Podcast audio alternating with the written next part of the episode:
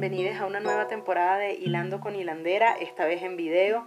Estos capítulos, bueno, ya tienen tiempo que se grabaron, los, los grabé más o menos en julio y tienen tanto tiempo que incluso tenía internet en la casa, ahora no tengo internet en mi casa.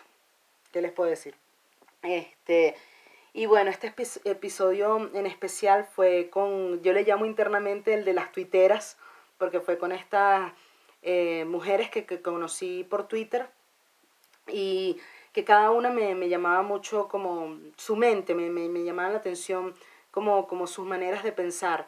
Entonces este vendría siendo hilando el pensamiento compartido 2, ¿no? El hilando el pensamiento compartido 1 fue con otro grupo de mujeres muy distintas y mm, bueno, me parece que estuvo muy interesante, hablamos de Twitter, hablamos de OnlyFans, hablamos de mm, eh, qué es ser mujer en Venezuela, otra vez, ¿no? Pero para ver una perspectiva distinta de la que se habló la última vez.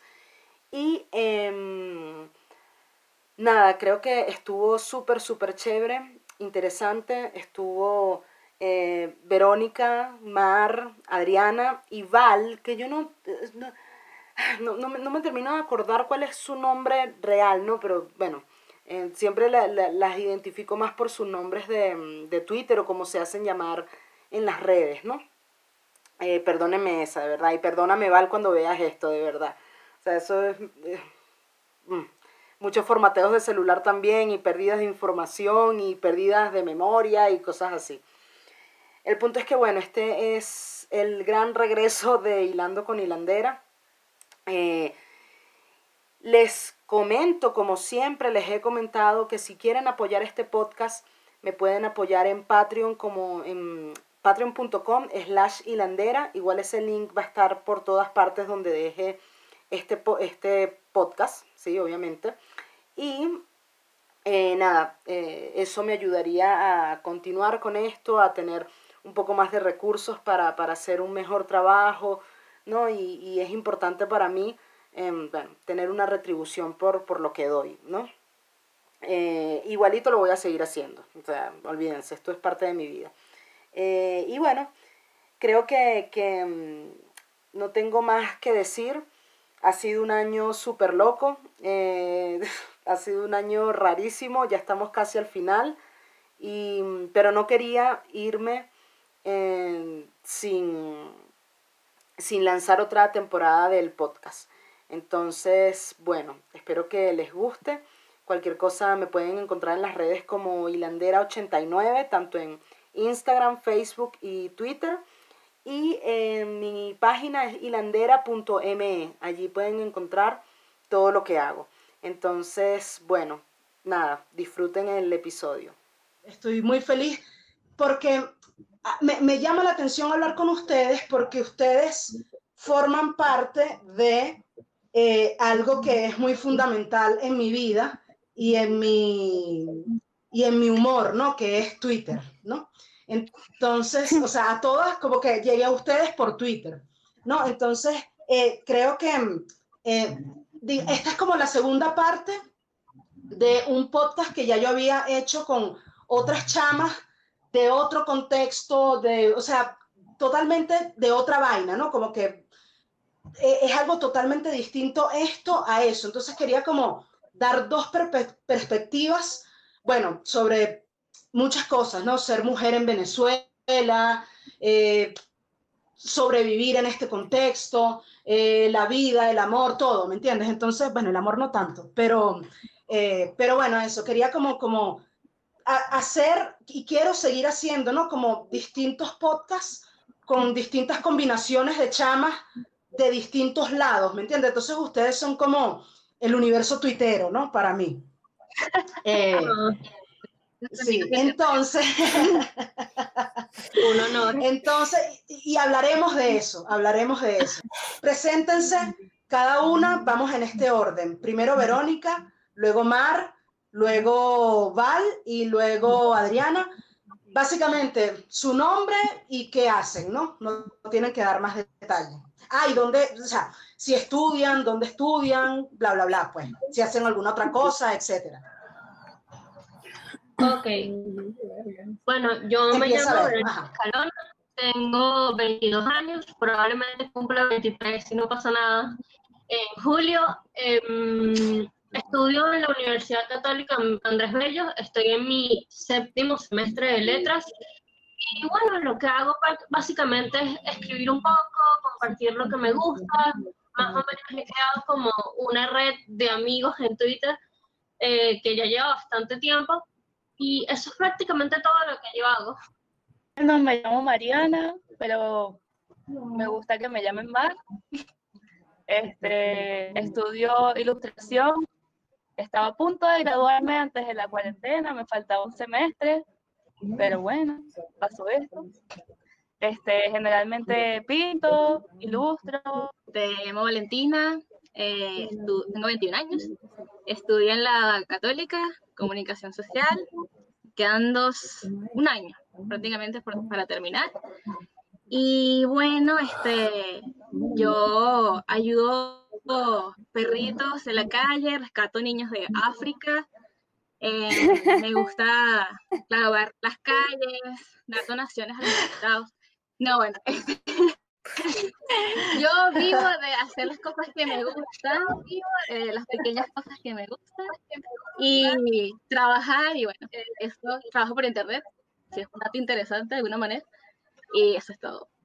Eh, yo soy Adriana Bello, este, tengo 27 años, estoy en el último semestre de Artes Mención Cine en la Universidad Central de Venezuela. Bueno, tengo como cuatro semestres en el último semestre y pues nada, me gusta ver mucho cine y ver Twitter. Eso, eso es básicamente mis dos, lo que más hago.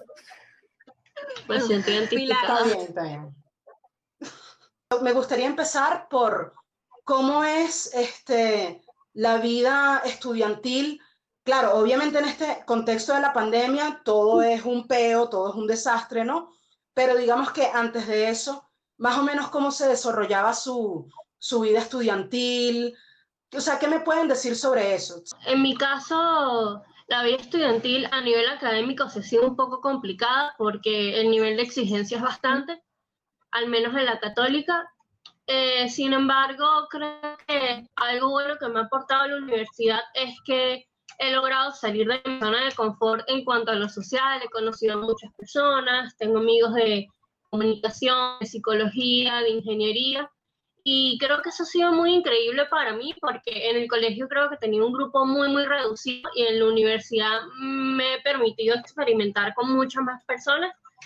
Y quizás, aparte de lo social y lo académico, está el contexto país que lo hace extremadamente difícil. Es decir, había días que yo amanecía sin agua y el metro estaba paralizado y yo simplemente no quería hacer nada ese día, no quería ir a la universidad y dentro de tres días tenía un parcial que valía el 40% de la materia. Pero quitando todo eso, creo que la universidad es una experiencia que es muy fina, creo que todos los que puedan deberían vivirla. Y es eso, los conocimientos que adquieres creo que son invaluables estudio en un instituto que queda en la castellana, que se llama el Instituto de Diseño Caracas, este, que es bastante bueno, es muy exigente, muy, muy exigente. Creo que la gente cuando uno dice que tomó una carrera este, artística, eh, porque es puro diseño industrial, ilustración, diseño gráfico, interiores, esas cosas, la gente suele pensar como que bueno, es algo liviano, relajado, artístico, eh, vas a hacer lo que sientas, pero es cero así, es cero. Eso ha sido una evolución a punta de presión horrible. Este, lo bueno es que me queda muy cerca, este, pero en cuanto a la presión y la exigencia ha sido súper fuerte. Puedo no dormir por una semana entera o tres días durmiendo que si, no sé, una hora nada más. Este, sí, y, y, bueno, a veces eh, es algo que, que, salió de tu corazón, pero por más que haya salido de tu corazón y esté estéticamente bonito para ti y para personas a tu alrededor, la importancia no es lo bonito, sino el valor de composición y a veces de color y cosas así, y todo eso está mal este, y la calidad, la limpieza, todas esas cosas. Yo, yo soy una persona que trabaja un poco desastrosamente y eso me ha, traído muchos problemas en esa carrera. Este, especialmente por lo que dijo Verónica de lo del agua. Este, de las últimas cosas que hice fue un, era una pintura tamaño real, tres autorretratos tamaño real de cuerpo completo en óleo. Y el óleo es el asociador máximo. Entonces, y esos días no había agua, y yo andaba preocupada porque esos pinceles uno tiene que lavar con agua pareja, azul, y no va a morir. Sí, no, pero al final todo funcionó. Este, y además uno entrega esas cosas así sufrido, pero ya uno va preparado y que lo van a odiar todo, me va a poner uno, pero no, al final las cosas funcionan, les gustó, y bueno, más o menos, ese es un resumen, es una sola actividad resume como que toda la experiencia de ese instituto, siempre así, siempre es una presión loca, y bueno, pero igual es muy bello. Sí, no estudiaría otra cosa, de verdad. claro. que sufre. Al final es lo que te apasiona, ¿no? Sí, como que no aceptaría que otra cosa me hiciera sufrir si no fuera algo que me encanta con eso último que, que dijo Omar, de que, de que sabe que la pasión y que no se ve haciendo otra cosa ahorita, ¿no? Eso me hizo pensar en que yo cuando escogí la carrera no tenía ni idea de qué, de cómo iba a ser, no, me gustaba especialmente tampoco. fue como la crisis esa cuando terminas el quinto año y ya estás así como que, ¿qué voy a hacer con mi vida? Y entras en un hueco existencial. Este, están los pocos afortunados que ya saben qué van a hacer aparentemente desde que están en preescolar pero no era mi caso y estaba en crisis.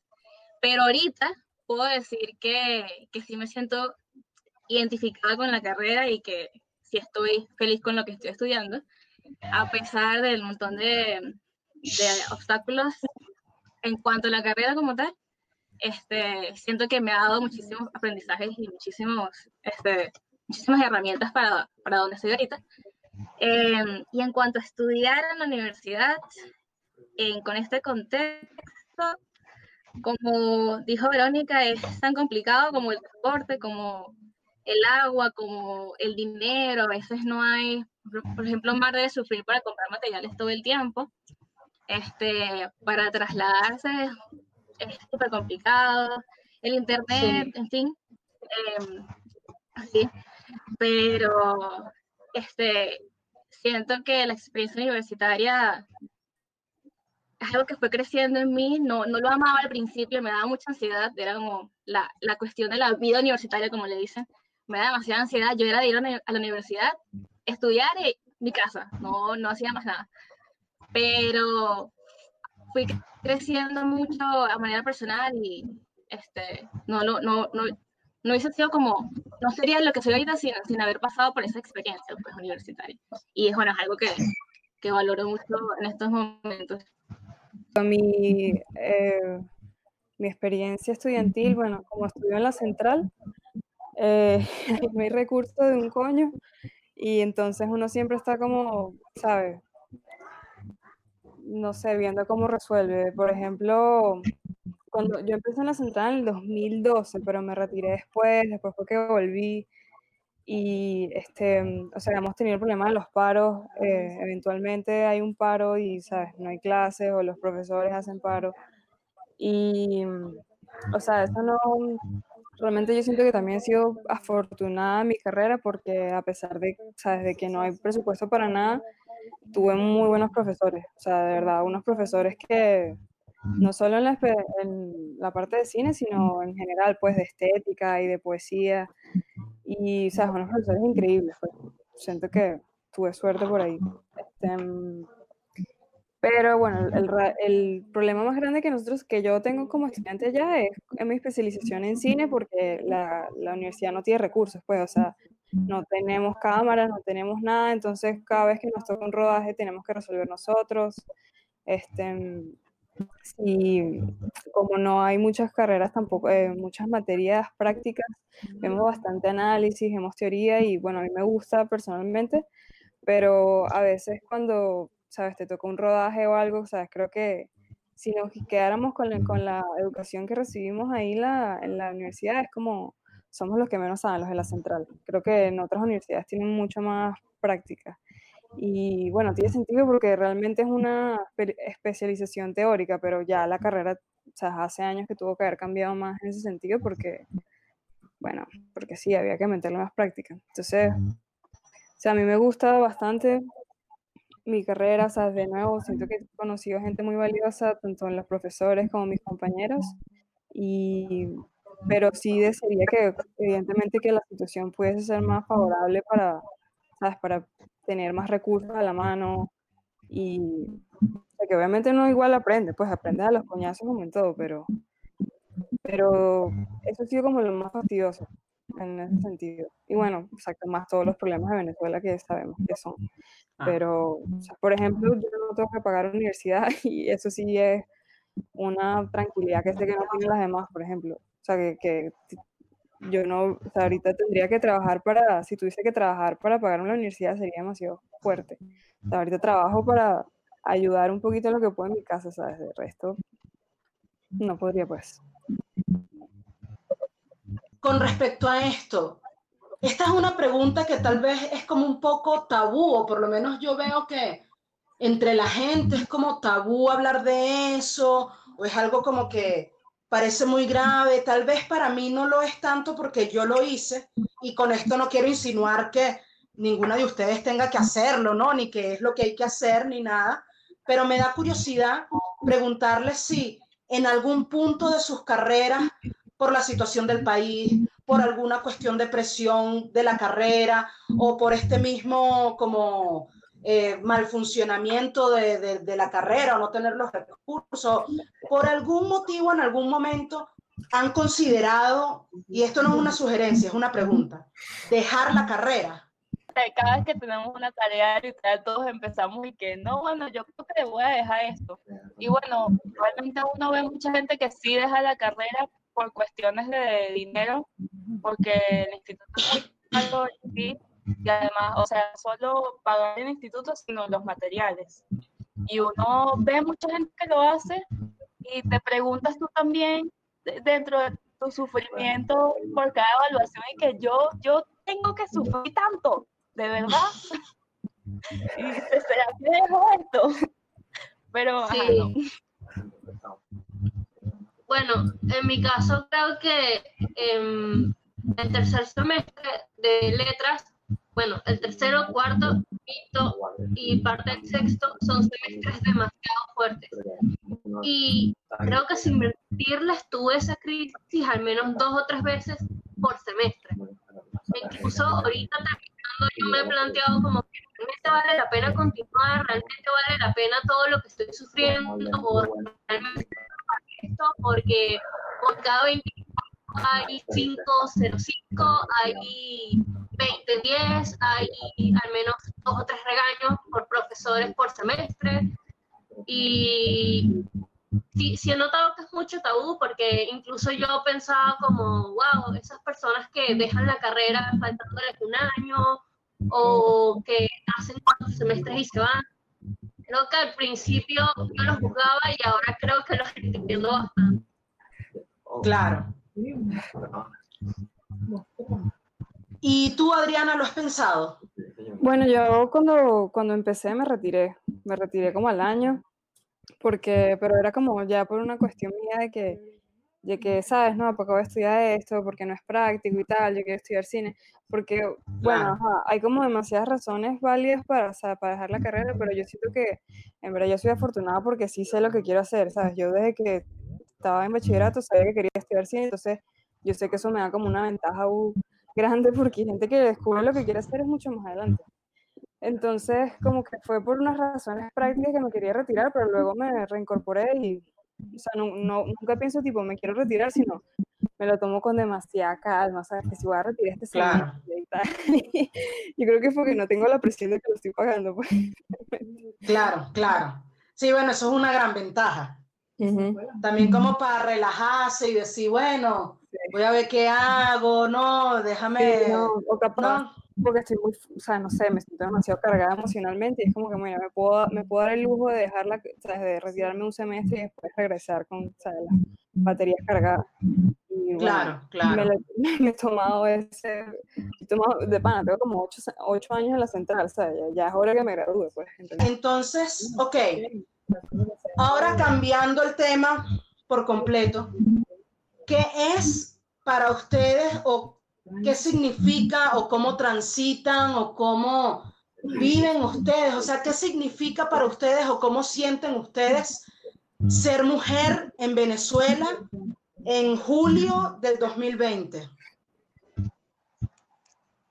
Podemos sacar el tema de la cuarentena, porque obviamente la cuarentena X, ¿no? O sea, más allá de la cuarentena y de toda esta situación, el coronavirus y huevonada, ¿qué es para ustedes ser mujer en Venezuela en el 2020? Creo que en el contexto global sí el tema se habla muchísimo y uno siente como una mayor acogida por todo esto del resurgimiento del movimiento feminista, que hay mucha más conciencia del tema. Pero en Venezuela creo que es mucho más complicado porque se considera a la mujer, se valora a la mamá, pero hay ciertas cosas que nadie quiere hablar, que nadie quiere tratar. Y al menos en literatura, como que siempre se trata a los autores hombres y se conocen a muchos autores hombres, pero con las mujeres hay como que escarbar más o hacerlas más particulares, visibilizarlas. Creo que en Venezuela hace mucha falta todavía el tema, que se ponga el tema sobre mesa, que se está fastidioso, pero al menos uno siente la acogida que en el contexto global se está tratando y se está hablando. En cuanto a mi experiencia, eh, no he tenido tantas experiencias negativas por ser mujer, eh, pero si sientes como el peso de que algo te puede pasar en la calle, de que está el temor de que algún profesor se vaya a sobrepasar, o no te tomen en serio solamente por ser mujer o porque te vistes bonito, porque eres más flaquita, eres más chiquita, como hay ciertas cosas que te ponen encima, que sientes el temor de que te puedan limitar en algún sentido. Pero yo creo que lo que queda es eso, hablarlo y ponerlo sobre la mesa. Y, en la UCABA ah, hubo estos casos, ¿no? De, de profesores que hmm, como que estaban ahí.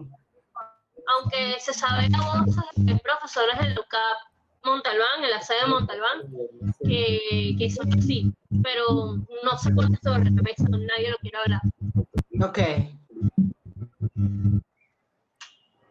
Es que parece fácil, pero no es tan fácil.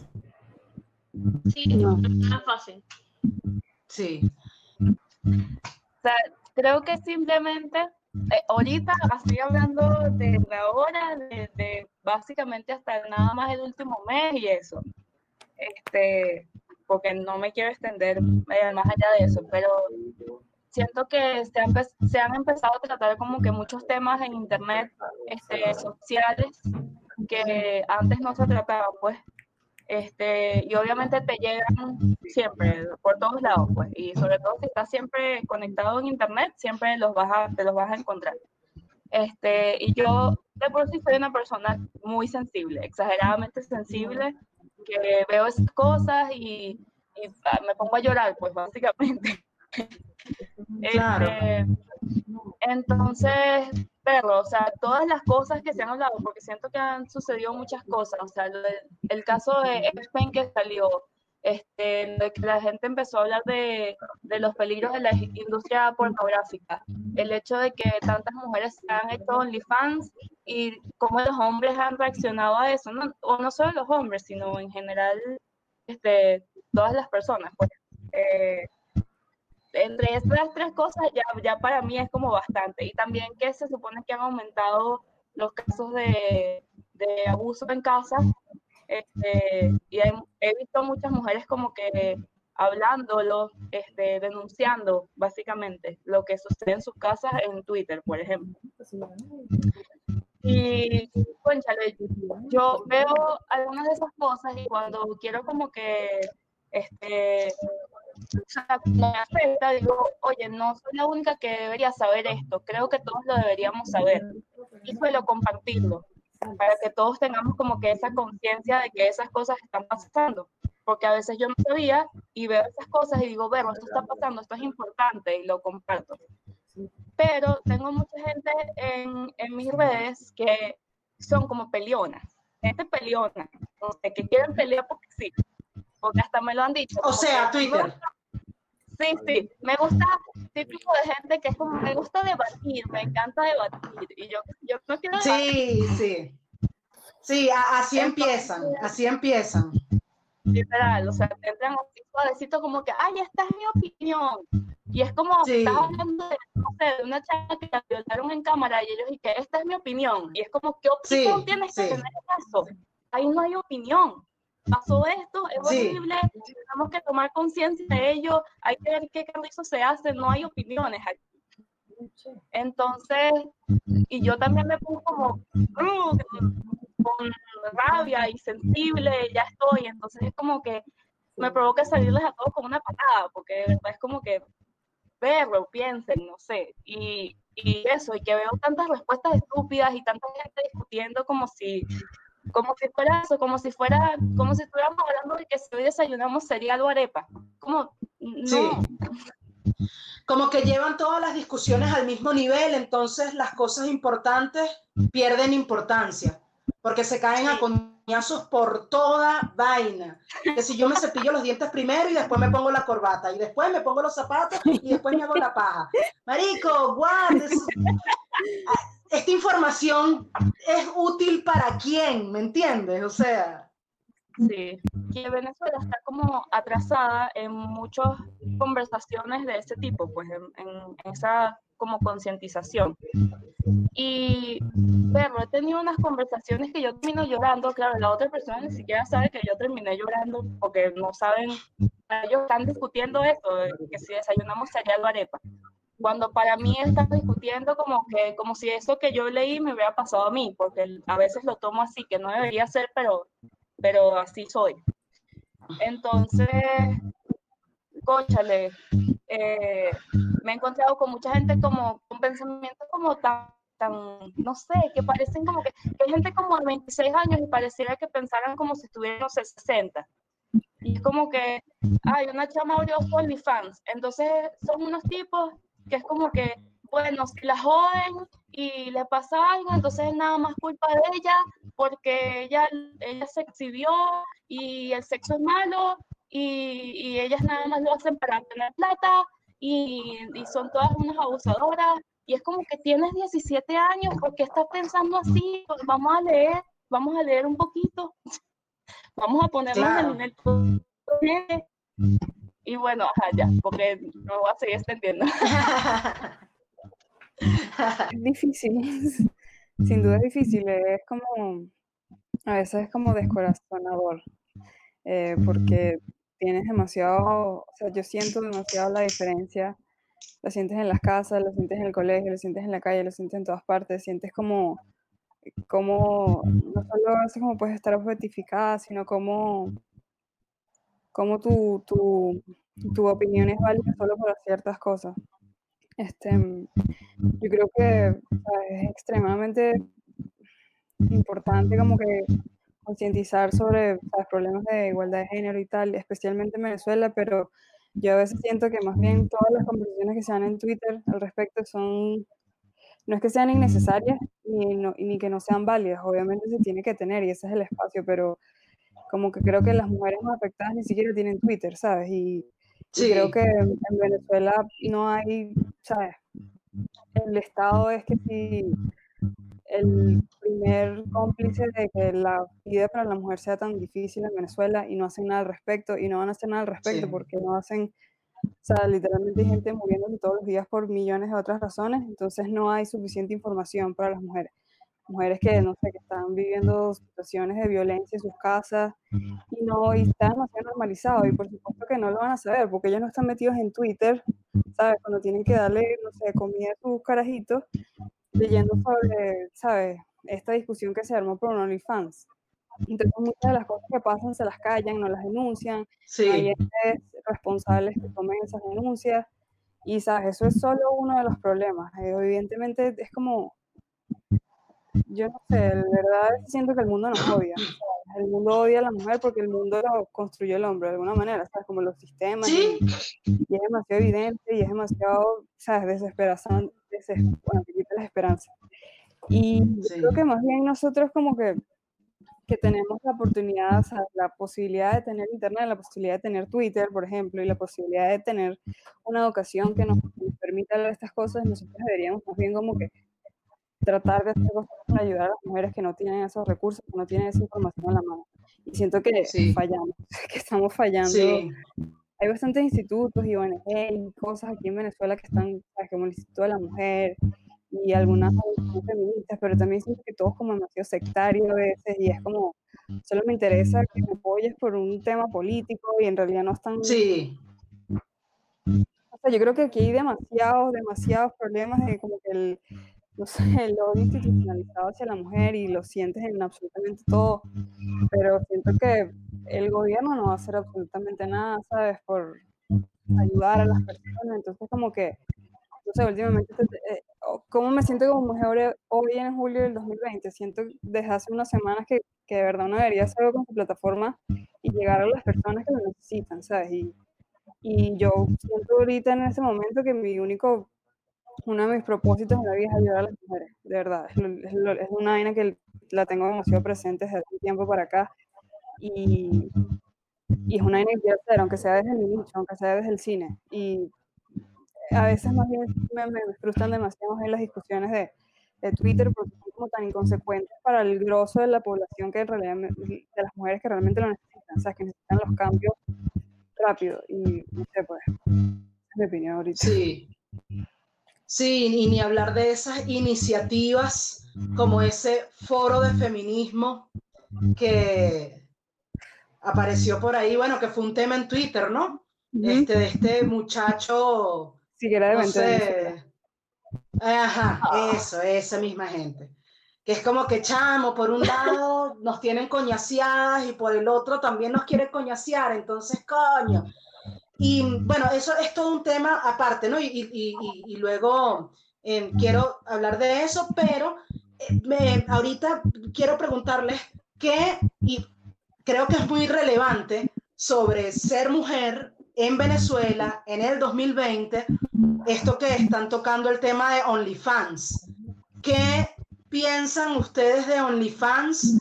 Em, eh, o sea, bueno, vamos a dejarla así la pregunta. ¿Qué piensan ustedes de OnlyFans? Bueno, yo creo que es un tema bastante complejo, pero de hecho Adriana hizo un hilo de Twitter en el que estoy completamente de acuerdo, pero para no quitar la palabra de lo que ella vaya a decir, yo, a mí lo que me preocupa de OnlyFans, más que tener una opinión concreta, es que me preocupa la situación de la existencia de esa página, porque no hay condiciones previas, no hay legislaciones que puedan, en dado caso, proteger a las muchachas que tengan OnlyFans.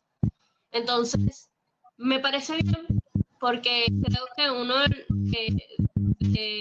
las, herramientas, las herramientas que ayudan a la emancipación de la mujer, aunque es un tema muy complejo, es el poder adquisitivo. Y me parece bien, por una parte, que ellas tengan la autonomía de de vender y que eso sea atribuido a, ellas nada más, aunque creo que te quito la comisión la página o lo que sea.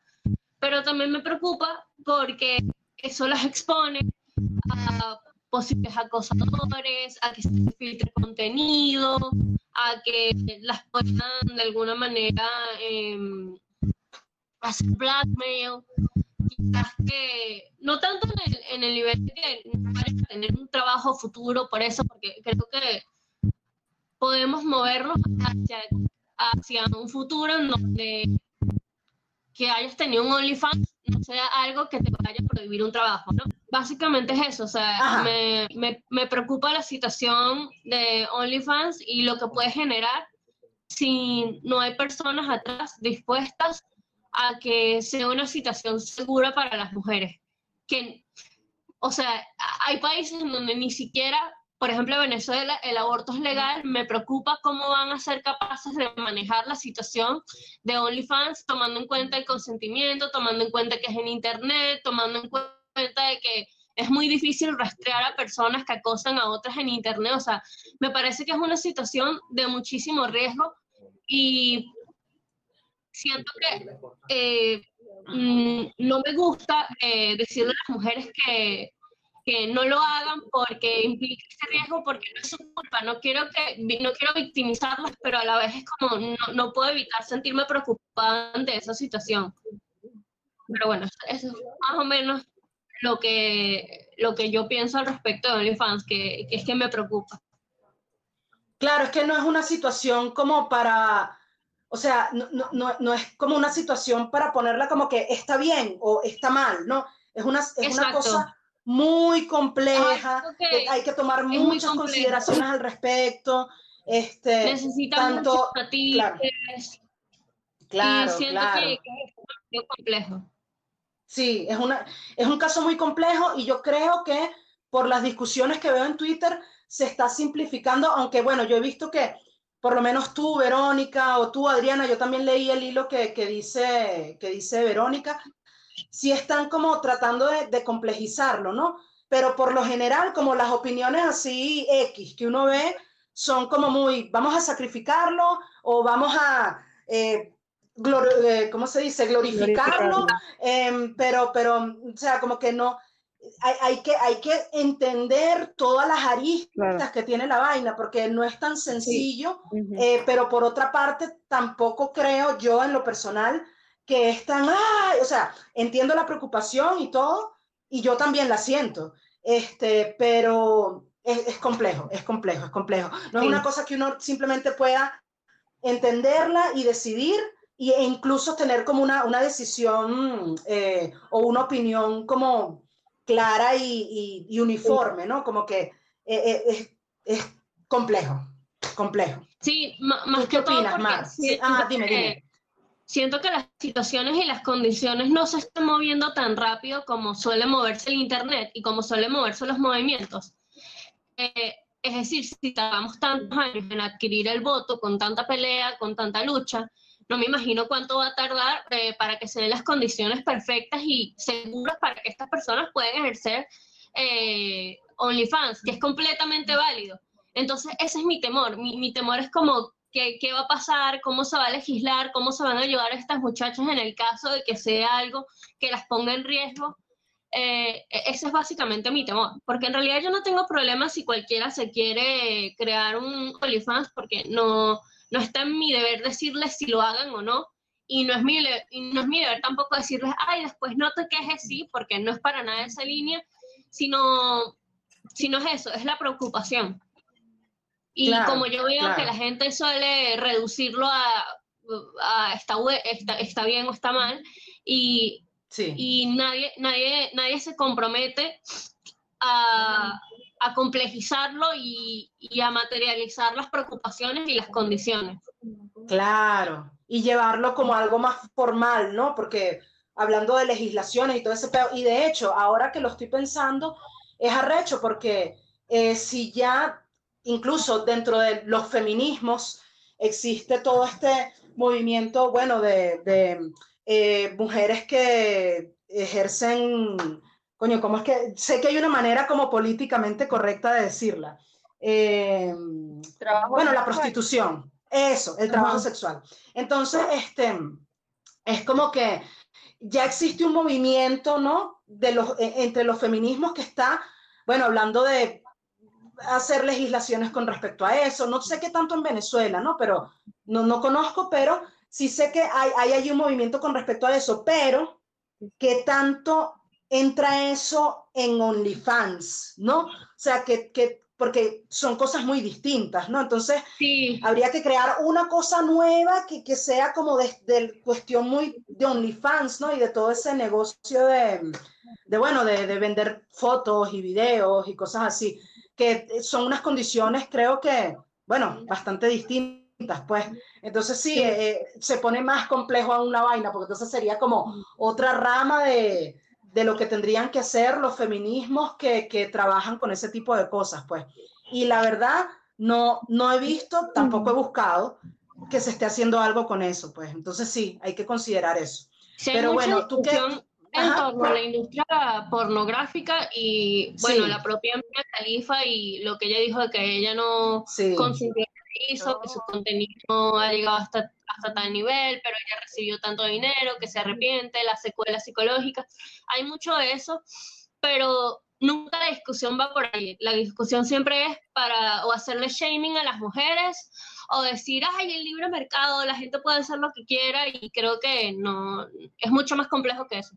Que se toca ese tema desde, desde hace mucho tiempo, este, se ponen como, se bloquea, o sea, es una cosa que, y se van directo a eso, o hacen slot shaming, dicen que se lo merecen las mujeres o que ellas lo buscan, ignorando totalmente el hecho de que del sistema en el que vivimos, ¿no? Y, y, cómo se conforma eso y cómo la mujer es como que el, la cúspide de lo que se supone que es la sexualidad y lo sexual y tal, y la primera que ven esas cosas y la presión que se ejercen las mujeres para, para ser un, un ser sexual atractivo y todo eso, que, por ejemplo, lo de Mia Khalifa, ¿cuántas veces en estos días compartí una cosa de ella y me llegaron por lo menos siete y hombres todos?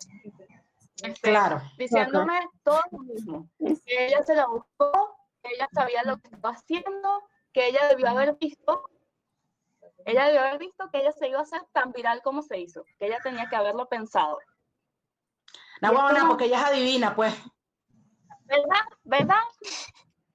Entonces, es como que una de dos, o es como que, que ella se lo busca y ella son las, las malas, no sé qué, o se vuelve un tema totalmente tabú que no quieren tocar y que, y que eso hay sexo malo. Entonces, en general, es como que se lleva tratando de hablar, exacto, hay un lado del feminismo que es totalmente antipornografía, este, que las odian, por cierto, he visto que las odian mucho a esas, a esas feministas, pero es como que Sí, el abolicionismo.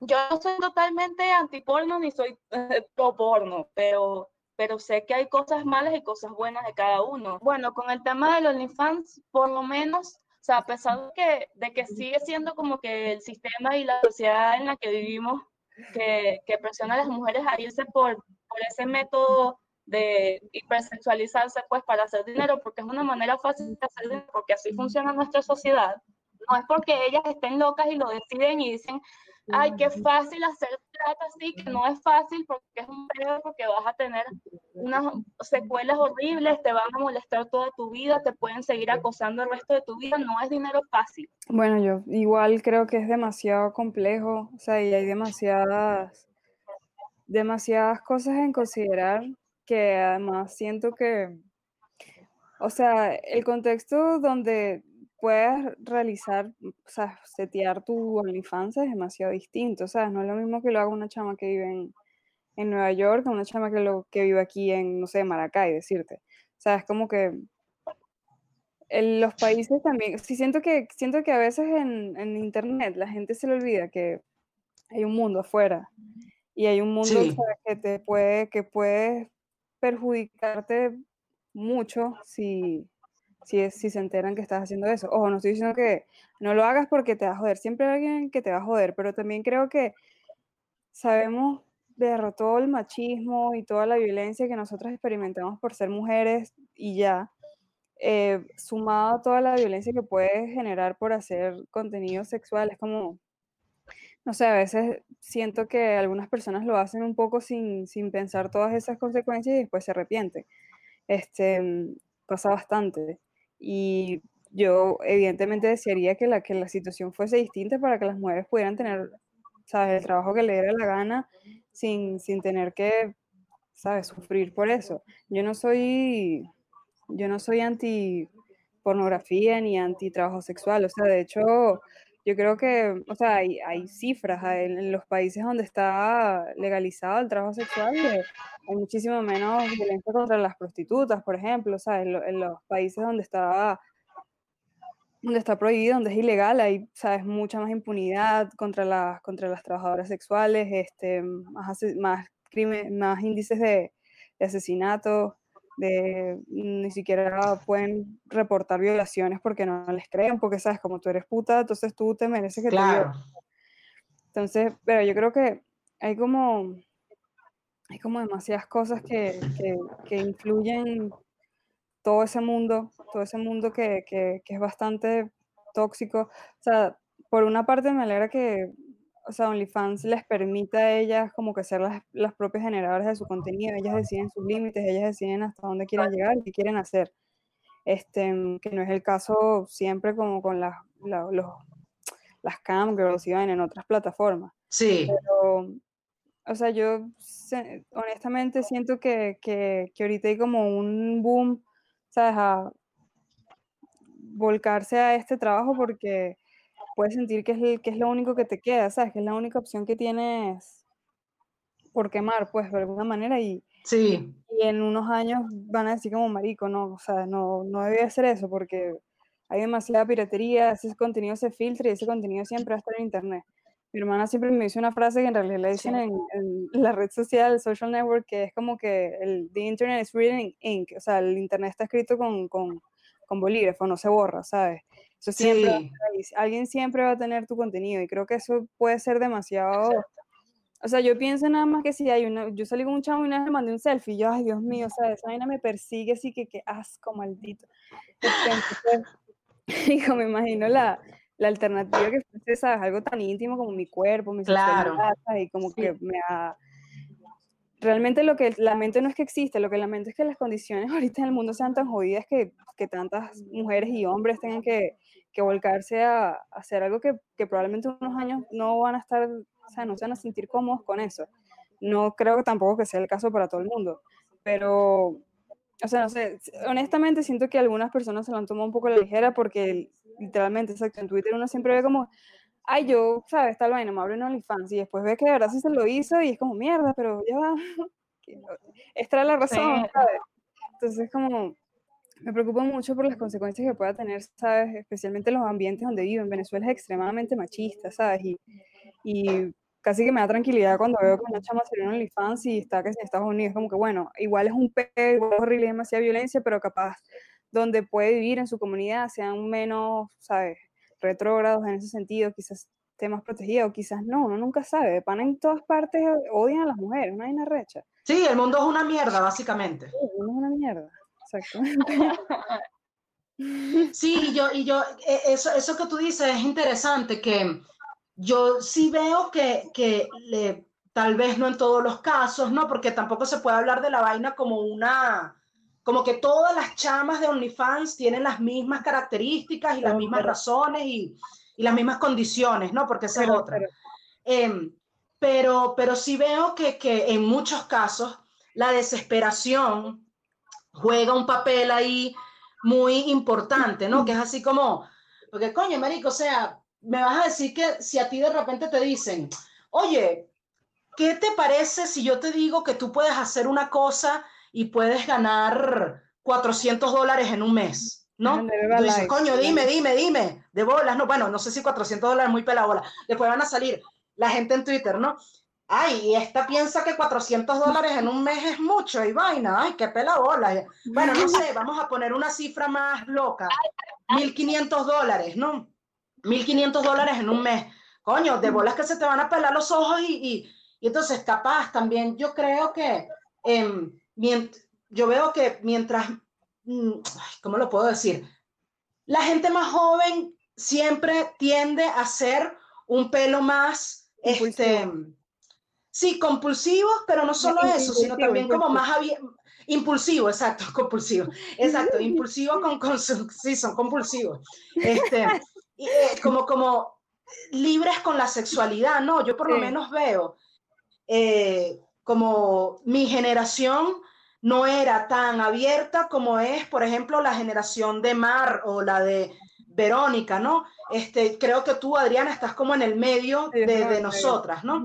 Entonces, yo sí veo que, y claro, no quiere decir que todas las chamas sean así y tampoco quiere decir que eso esté mal, pero digo, yo en el momento a mí me daba de todo poner una foto que mostrara como un poquito así, o sea, eso era para mí como, ¡ah! Pero, y me parece bien que ahora las chamas, coño, como que aceptan mucho más su cuerpo, se muestran con más libertad, con más, también, eh, como que asumen más quiénes son y, y su imagen, ¿no? Entonces, si estas condiciones están dadas, que estas chamas ya como que, coño, son un pelo como más, no, no tienes tantos complejos al respecto, o, es lo que tiende a ser sus, las vainas en su generación, coño, de repente entonces te sale alguien, mira, pero enseña un poquitico más y ganas tanto. Entonces, coño, vas a decir que no. Hace como dos años tuve ese, ese momento así de decisión, este, me estaba como pelando demasiada bola y estaba buscando trabajo y vi un trabajo que era una, eh, pero para hacer Colbert, o sea, de, de, solo como, como una línea caliente. Y yo como que, ah, bueno, sabes, voy a lanzarme y tal. Y para el carajo que me contesta era, era gringo como que tienes que mandar una foto sexy tuyas y tal. Yo como que ya, pero dice que es un trabajo de voz nada más. Que no, pero tienes que mandar una foto sexy. Mire, yo tuve ahí como un, todo un, mierda, ¿será que lo hago? ¿Lo hago? No, no lo hago. Bueno, sí, sí, lo voy a hacer, es que lo necesito. Y al final fue como que, me digo, ¿sabes qué? Fuck you, me demasiada rechera porque ahí lo único que, que sentí fue estos carajos, con, ¿sabes? Van a, van a convencer a otra, ¿sabes? Y otra que lo va a pensar sea, lo va a pensar yo, pero así como, marico, yo no tengo otra opción ahorita, de verdad sí lo voy a hacer. Y lo que me dio fue una rechera. Dije como que, ¿sabes qué? Fuck it, yo de pana no voy a servir para esto. Creo que otra cosa que también es muy importante es que que te lo abras no es una garantía de que vas a hacer demasiado dinero con eso. O sea, tienes que saber. Exacto. Es como que no es que, ay, nada más soy, estoy buena o me tomo unas buenas fotos. No, marico, es como que ahorita he visto burda de metal en el timeline esta chama Ginny Santana que de pana se sabe, vender su, su, producto demasiado bien. La chama sabe cómo... La, como que la del pelo morado. Sí. Pelo rosado. Tiene un específico, ¿sabes? Y está dirigido hacia eso, o sea, es como que lo tiene muy claro. Lo cual es arrechísimo, ¿sabes? Obviamente le va a ir mejor. Yo he visto otras que son famosas gringas, que si, por ejemplo, esta es que si Dominatrix y vaina, y es como, eso es como su persona, pues la, la, la, vaina que construyen para poder hacerlo. Pero imagínate, por ejemplo, que yo digo, bueno, me lo voy a hacer y tal. Me abro esa verga, a los dos meses me, me arrepiento, nada más me gano 20 dólares y después todo eso igual va a quedar para siempre en internet. Como mierda, ¿sabes? Verga, sí. Esta vaina queda aquí además, ¿sabes? Y no, y no hice ni 20 lucas. Es como que marico, pues, es demasiado heavy. no sé. Claro, claro. Sí, sí, no. Pareciera también que hay personas que no lo piensan mucho antes de hacerlo, ¿no? Y entonces eso también es otra cosa a considerar. Otra cosa, hablando de Twitter también, ¿no? ¿Qué opinan eh, de, bueno, esto ya está como súper trillado, súper hablado, pero me gustaría como darle un giro, ¿no? Como, ¿qué, ¿qué opinan como de la cultura de la cancelación en Twitter? En Twitter no en, no en general, ¿no? En Twitter, ¿no? Como cuando siempre hay una persona en el día que eh, va a ser como la receptora de todo el odio de Twitter o de todo el apoyo de Twitter, ¿no? O bueno, o de ambas cosas, ¿no? Eh, ¿qué, ¿qué, opinan como de, de, de, esos casos? Coño, es que no sé, me, me gustaría decir uno en específico como para hacer Ok, ¿qué opinan del caso que, del peo con Danny Ocean, por ejemplo? Que me parece que fue simplemente como que el chamo la cagó, pues, ¿me entiendes? Como que no era como su intención decir algo tan chimbo. Exacto, exacto. ¿Qué, ¿Qué opinan con ese caso que, coño, que el chamo la cagó, luego recapacitó y, ¿sabes? Que no se quedó tampoco como, como bueno, esta es mi opinión y no la voy a cambiar y que tal vez como el eh, como, bueno, como dicen los gringos, el backlash que hubo hacia él quizás fue desproporcionado. No sé, ¿qué opinan ustedes de ese caso como por poner un ejemplo de que, de que no todas las opiniones de mierda en Twitter tienen que ser a juro por personas de mierda o... ¿Me entienden? O sea, que, que, que son esos casos como más grises, pues. Bueno, bueno. Eh, creo que con la cultura de cancelación en Twitter lo que ocurre es que hay como un nivel donde algo pueda ser moralmente incorrecto y solo lanzaste una opinión desinformada. O sea, parece que lo que nosotros vemos como matices en Twitter se percibe como que todo es igual y todo merece el mismo nivel de condena. Y muchas veces es proporcionado creo que, que, es algo, no sé, diría del momento, que creo que Twitter qué odio, entonces todo parece desproporcionado, todo parece que le caen encima, pero no trasciende más allá de la red social en muchas ocasiones. Y creo que solamente por el día vas a ser el target y generalmente va a quedar ahí y ya. Creo que es eso. Muchas veces es desproporcionado. Yo intento la medida de lo posible.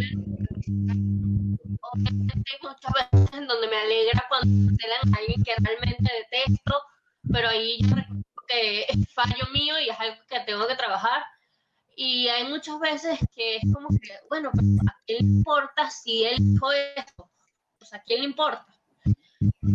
Y es eso, yo lo, lo, que intento a veces es que las personas sean conscientes que no es lo mismo que tú retuitees una imagen de un así a que digas transexual en vez de transgénero, por un ejemplo, y que no todos merecen el mismo nivel de condena.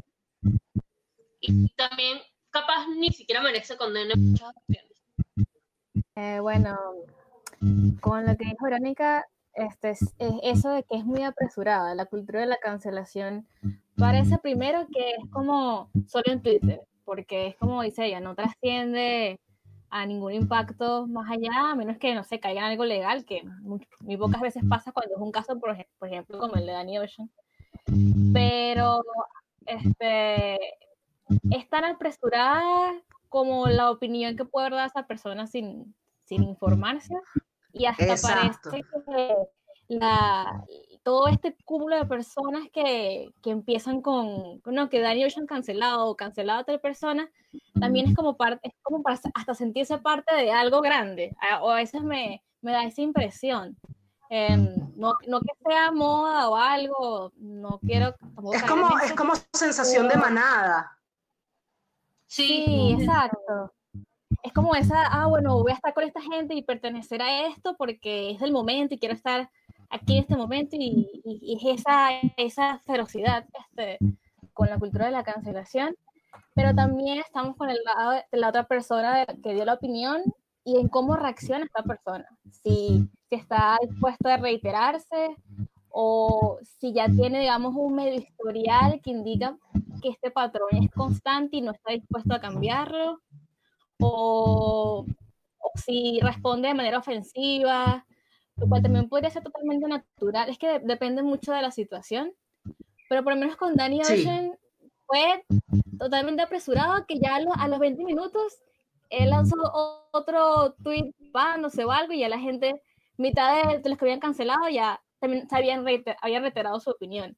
Entonces es muy, a veces es preferible de ambos lados investigar este, sí. tanto, tanto de dónde puede haber salido su opinión como la persona que la dio, que, que vea por qué la dije y por qué está recibiendo odio, ¿no? No solamente, si es estas personas que no están dispuestas a aprender, es como ya, ya ahí perdió, perdió al menos en, en lo que es la red social, porque cuando son estos casos realmente no, no pasa más nada de allí, es como un pequeño gremio de Twitter que decide cancelar, pero si esta persona es famosa y es cantante, lo que sea, esta persona va a seguir con su vida normal.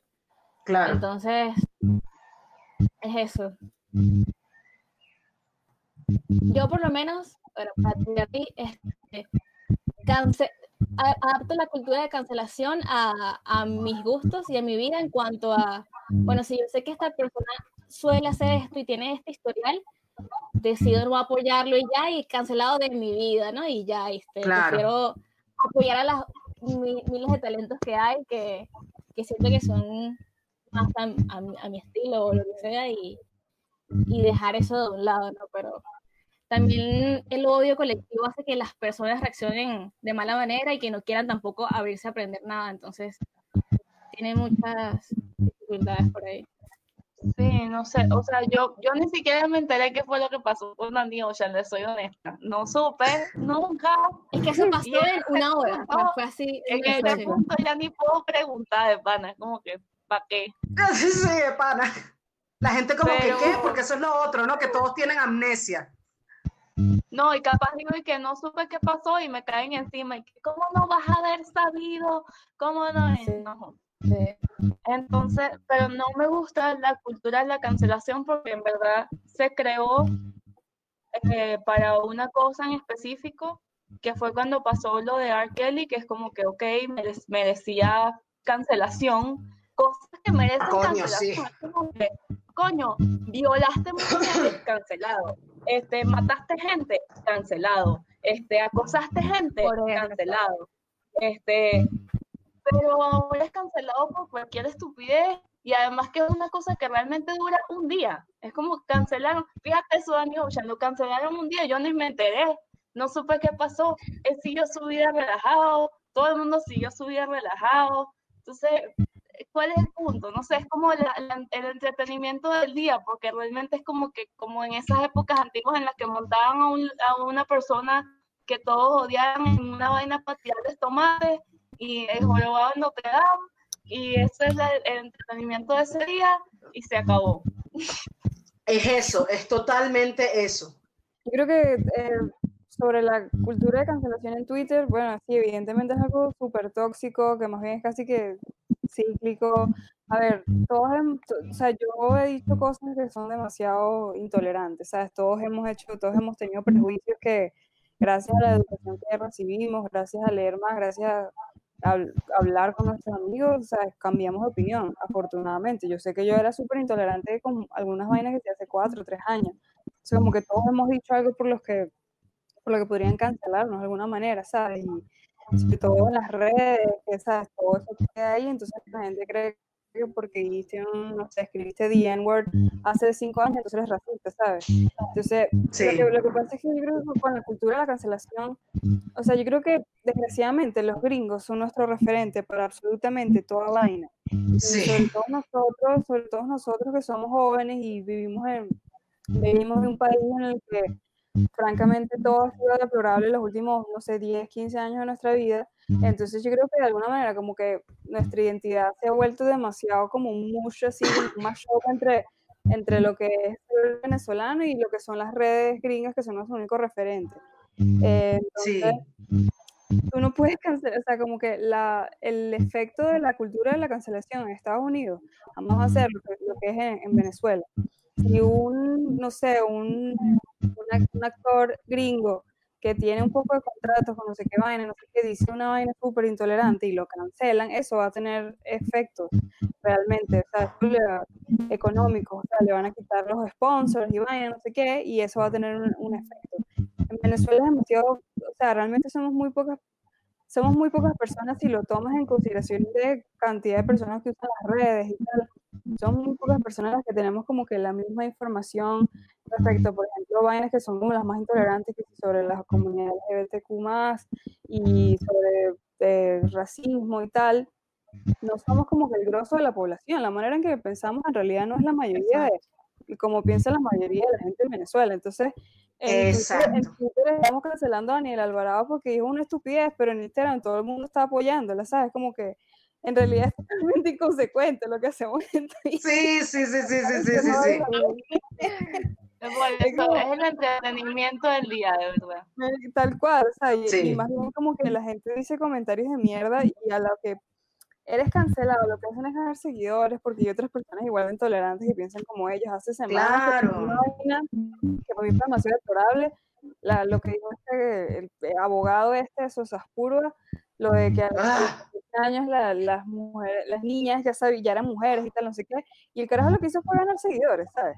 Y ahorita tiene una legión más grande de personas intolerantes que piensan como ellos y que al día y que sí tienen un impacto en la sociedad y que sí tienen un impacto en su manera de pensar en lo que piensa la gente. Eso es como, por ejemplo, cuando pasan, cada, cada mes pasa que un comediante venezolano dice una estupidez, dice una vaina tan intolerante, entonces la, gente le cae encima, no pasa absolutamente nada, lo que hacen es ganar seguidores y tal, y siempre vienen con el, la excusa este como que es comedia, es humor negro, nada importa, es como marico si la sociedad, la cultura, tu entorno, todo está de alguna manera influenciando tu comedia, ¿cómo es que tu comedia no va a influenciar todo lo demás? Las cosas no existen en un vacío, las cosas se, se nutren unas de las otras. Entonces, como que eso es lo que sí me parece como medio peligroso de la cultura de cancelación en Venezuela, que de verdad yo he visto como que todo lo contrario, o sea, exponen a alguien por algo intolerante que es y más bien lo que hacen es ganar apoyo de gente que piensa exactamente igual que ellos. Entonces, como, ay, marica. ¿Qué carajo? ¿sabes? Ríndanse con estos bichos, no sé. Claro.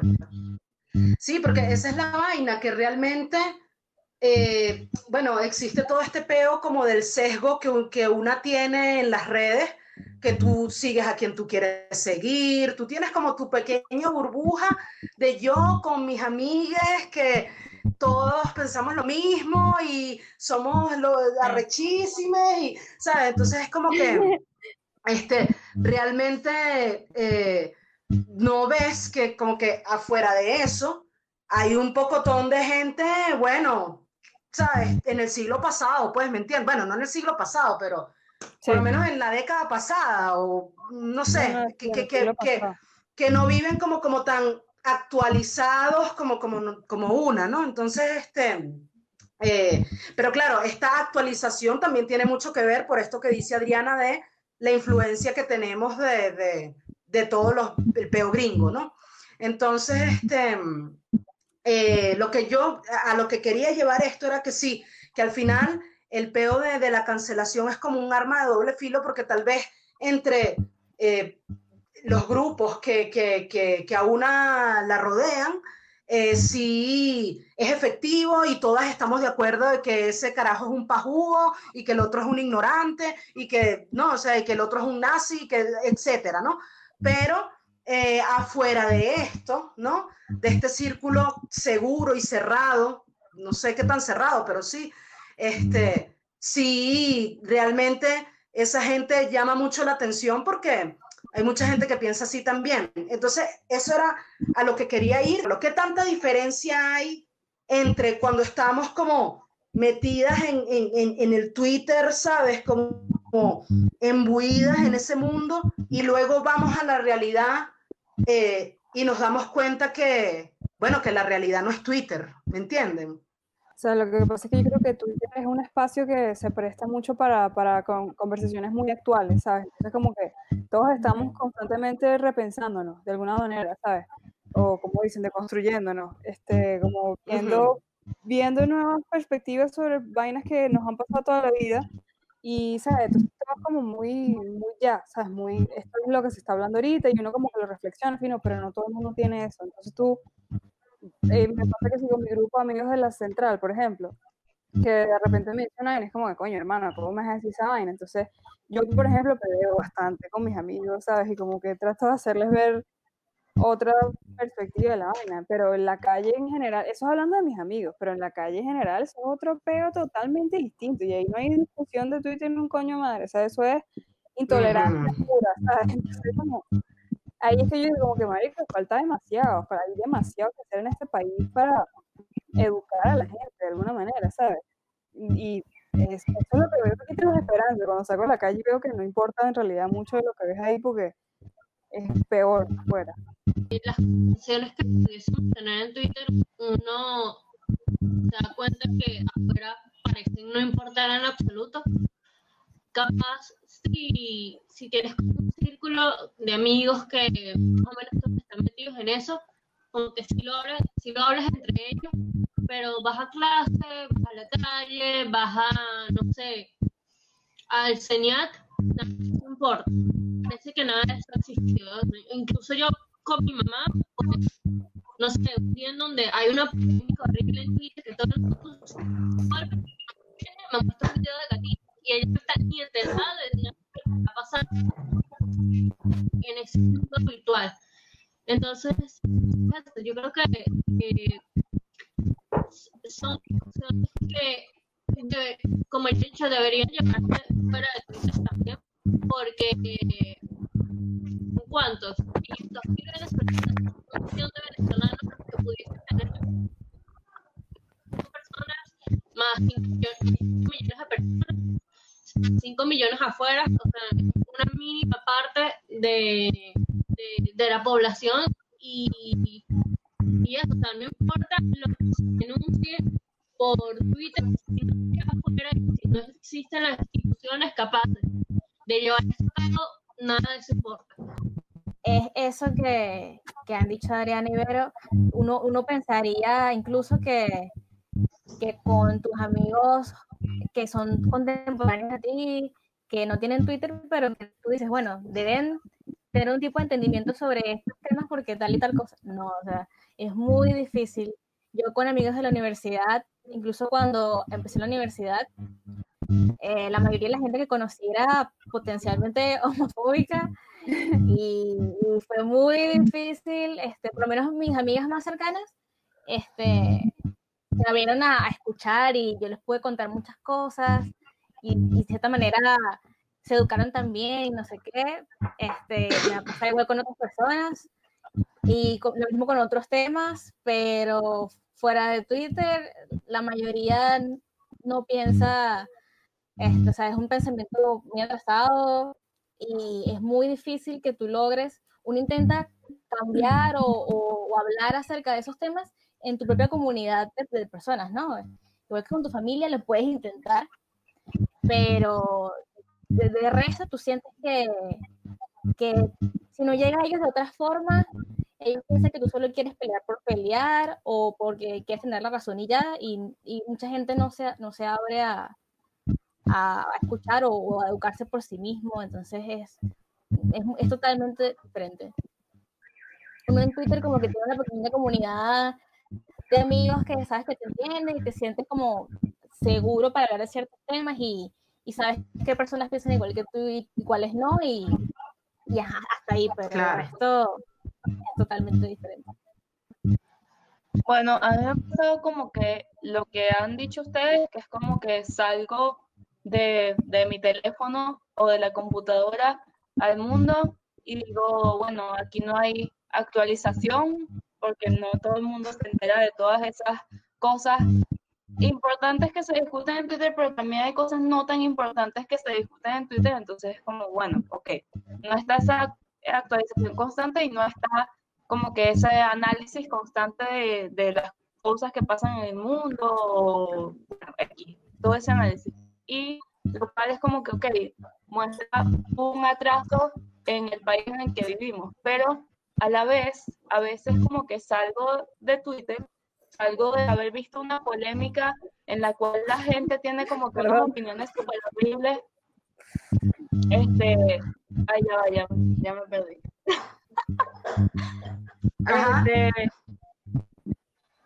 de, ver que la gente tiene unas opiniones muy horribles y tal, y digo, o sea, y, estoy cayendo en un hueco así en ansiedad, como que, verlo, qué horrible es el mundo, no puede ser que la gente piense así, este, todo, y empiezo a pensar como que todo el mundo es así, todo el mundo es horrible, no sé, se me cae, se me derrumba el mundo, y luego como que vuelvo a la vida real, salgo de Twitter, vuelvo a la vida real, y como que mi familia o amigos o gente a mi alrededor, este, o gente en, en general, pues como que el mundo real, digo como que, oye, no, o sea, el mundo no funciona así, no, no está todos sabemos que, que, lo que viste que es horrible en internet es horrible y te apoyamos con que es horrible y no es que todo el mundo esté loco, hay mucha gente sana a tu alrededor, gente que con eh, mentalidades este, sí sanas, positivas y, y como que un perro porque está eso, cayendo en un hueco pensando que el mundo se acabó, el mundo es horrible, me quiero morir y vuelvo al mundo donde es como que, oye, no, tienes razón, esa cosa es horrible y todos lo sabemos y, y eso. Claro. Sí, sí te entiendo. O sea, como que tampoco es que todo está tan mal, pero tampoco es que todo está tan bien. Bueno, como en todo, ¿no? O sea, siempre es gris, ¿no? Como que de repente a veces también una, conoce gente que eh, te sorprende, ¿no? Con, con, quizás con con que uno pensaría que, que, que, son distintos o que tienen unos pensamientos burda de rancios y, y, resulta que no, ¿no? Que son mucho más abiertos o más... Independientemente del pasado, de que tal vez el pasado en alguna época pudo ser mejor, eh, tal vez no había tanta inestabilidad, tal vez nuestros amigos estaban aquí, eh, etcétera, etcétera, ¿no? Cosas del pasado que pudieron ser mejor e independientemente de, su futuro personal de cada una de ustedes, las decisiones que quieran tomar, los planes que tengan, la posibilidad de llevar a cabo esos planes o no. Voy a ser más específica y clara. Independientemente si se quieren ir del país o no, eh, qué, por qué estar ahora en Venezuela? Esto, obviamente, vamos a quitar la pandemia de todo este peo, ¿no? ¿Por qué estar ahora en Venezuela? O en tal caso, ¿qué significa para ustedes estar ahora en Venezuela? Evidentemente creo que quiero graduarme, o sea, ya tengo tanto tiempo, tengo tanto tiempo en este pego que ya me quiero graduar. Y yo ahorita en este momento, o sea, nunca he sentido la necesidad, o sea, no la necesidad, la urgencia de irme. Este, no sé si eso siempre sea así, no sé si en algún momento me va a haber una oportunidad que voy a tener que ir, pero como están las cosas ahorita, yo creo que puedo seguir aguantando y, o sea, lo quiero hacer realmente porque siento que todavía hay muchas, siento que todavía hay muchas oportunidades para mí acá en lo que yo quiero hacer. No porque haya industria ni nada, sino tipo, yo puedo buscar las oportunidades todavía. Yo puedo armar proyectos, yo puedo ver si quiero hacer un documental de X o Y, sabes, de cosas que no se están haciendo en Venezuela. Y, o sea, lo quiero hacer. Genuinamente ahorita lo quiero hacer. Además, eh, pensando como que un poco más ambiciosa, eh, mucha gente de mi ámbito laboral se ha ido, ¿sabes? Muchos profesionales del, del mundo del cine se han ido, entonces siento que si algún día la cosa empieza a mejorar un poquito, o sea, yo voy a estar ahí todavía y que, epa, entonces como que me puedo posicionar más rápido. Mira, rapidito, rapidito para acotar algo ahí. Sabes que a mí, eh, mi bueno, el que siempre fue mi profesor de, de, fotografía, Nelson Garrido, yo le dije, mm, yo le pregunté algo así, sí, y él me dijo eh, eso, eso mismo, ¿no? Como que aquí hay muchos espacios vacíos y hay que ocuparlos, ¿me entiendes? Hay muchos espacios vacíos que eh, alguien tiene que estar ahí, ¿no? Entonces, alguien puede ser tú, ¿no?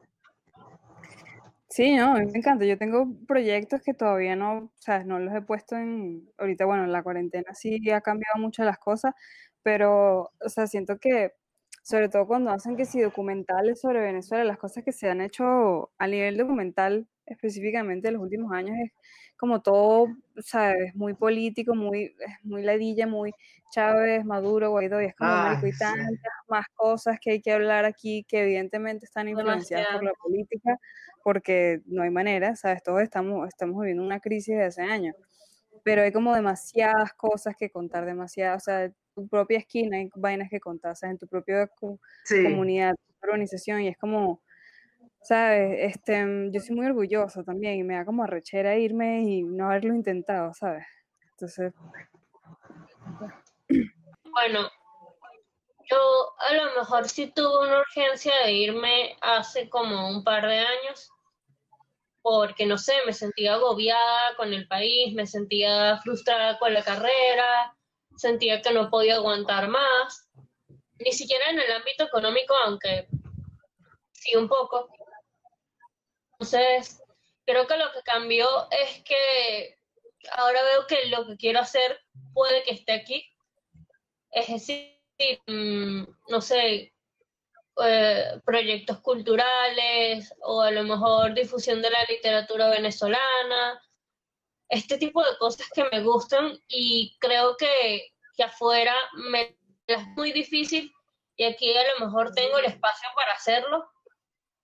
Y bueno, estoy más o menos en las mismas que Adriana, o sea, me, me quiero graduar y mientras pueda aguantar aquí, mientras no me pase algo feo con la inseguridad, creo que podría intentarlo también porque eh, a pesar de todo, yo, yo creo que si no existiera esta crisis, crisis, yo jamás saldría del país.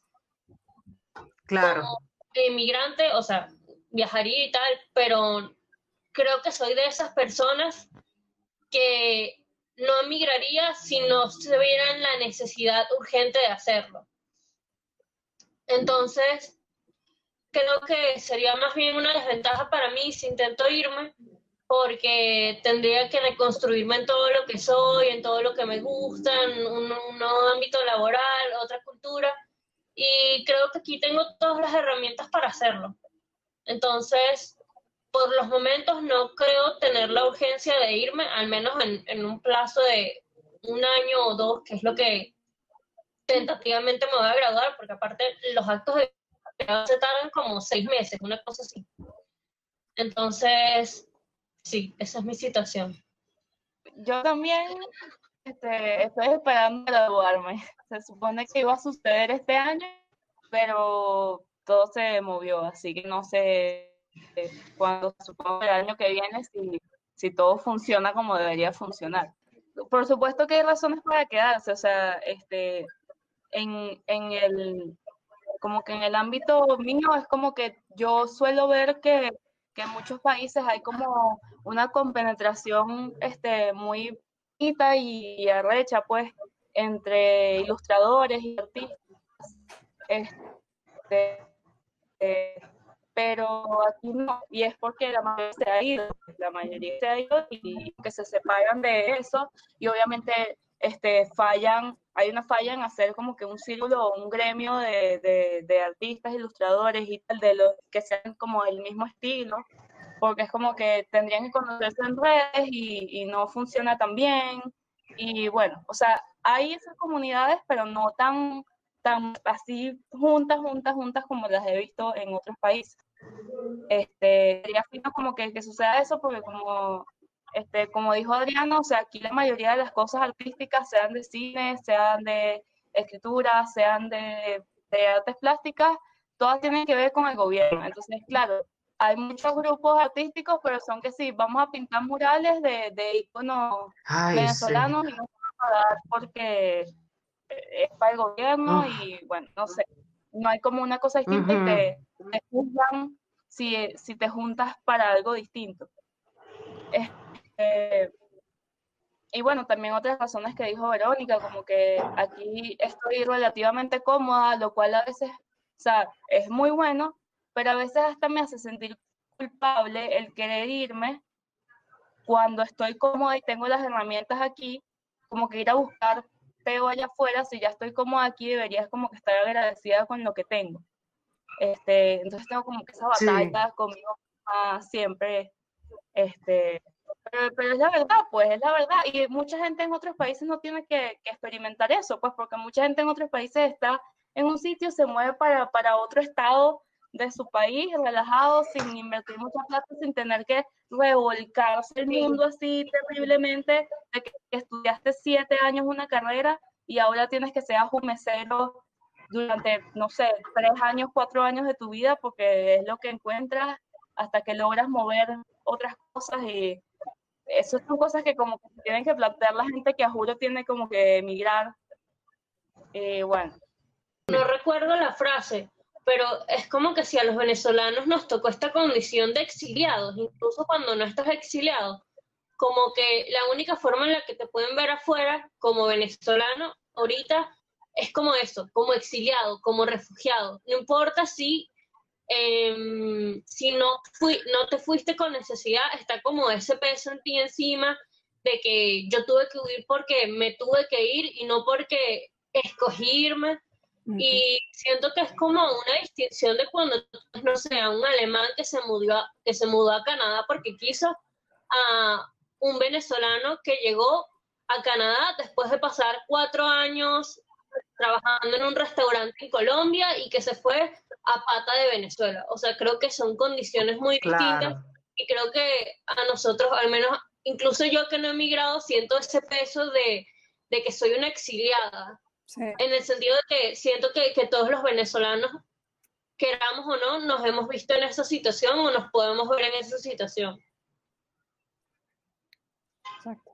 Sí, sea como sea, si estamos aquí, si estamos afuera, siempre estamos rodeados de dificultad, por distintas razones, ¿no? Pero siempre estamos rodeados de dificultad, o por lo menos en un primer momento, ¿no? La gente que se va, luego hacen su vida y todo. Pero eso que dice Mar también me, me parece mm, válido y curioso, no curioso, válido, porque este, emigrar no debería tener que ser, y como dice también Verónica, una obligación, ¿me entiendes? No debería tener que ser como, como es que me tengo que ir. Yo por lo menos este, eh, emigré, si se puede decir, porque sí, este, a México como en el 2007 u 8, en el 2007. Y yo la verdad estaba muy bien aquí, viviendo con mis papás, súper chévere, y me fui, bueno, porque quise conocer, ¿me entiendes? Quise, bueno, también había muchas cosas en, en, ese, en esa decisión, ¿no? Este, pero, pero digo, fue una condición totalmente distinta y lo hice realmente porque quería, no porque me vi obligada, no porque me vi, este, sabes, yo no tenía ningún motivo así grave como, como para no estar aquí, ¿no? Simplemente lo, lo hice porque lo quise hacer. Entonces, esa también es, es, es una, una decisión válida. Lo que pasa es que, claro, en este momento, todo el que migre va a aparecer por necesidad y no tanto por conocer o por gusto o por vivir o por qué sé yo, porque eres Sagitario, ¿me entiendes? O sea, es como que, este, o sea, es como que realmente ya la condición de venezolano, como dices tú, Verónica, es de exiliado, ¿no? Es así como que, no, no, es, no es así como, venezolano, ¿cómo estás? ¿Y cómo te sientes? Y, ay, estás bien y tienes comida. O sea, es como que e, es muy, es, muy diferente emigrar ahorita que, que, cuando yo lo hice, ¿no? Este, pero bueno, eh, y me parece que todas las perspectivas están burda de finas, son todas diferentes y, complejas. Y nada, eh, yo creo que con eso ya cerramos. Y bueno, este, gracias por participar en esto, por calarse dos horas y media hablando paja conmigo. Y bueno, eh, les mando un abrazo y espero que un día nos podamos reunir y todo después de la cuarentena y todo eso. Sí.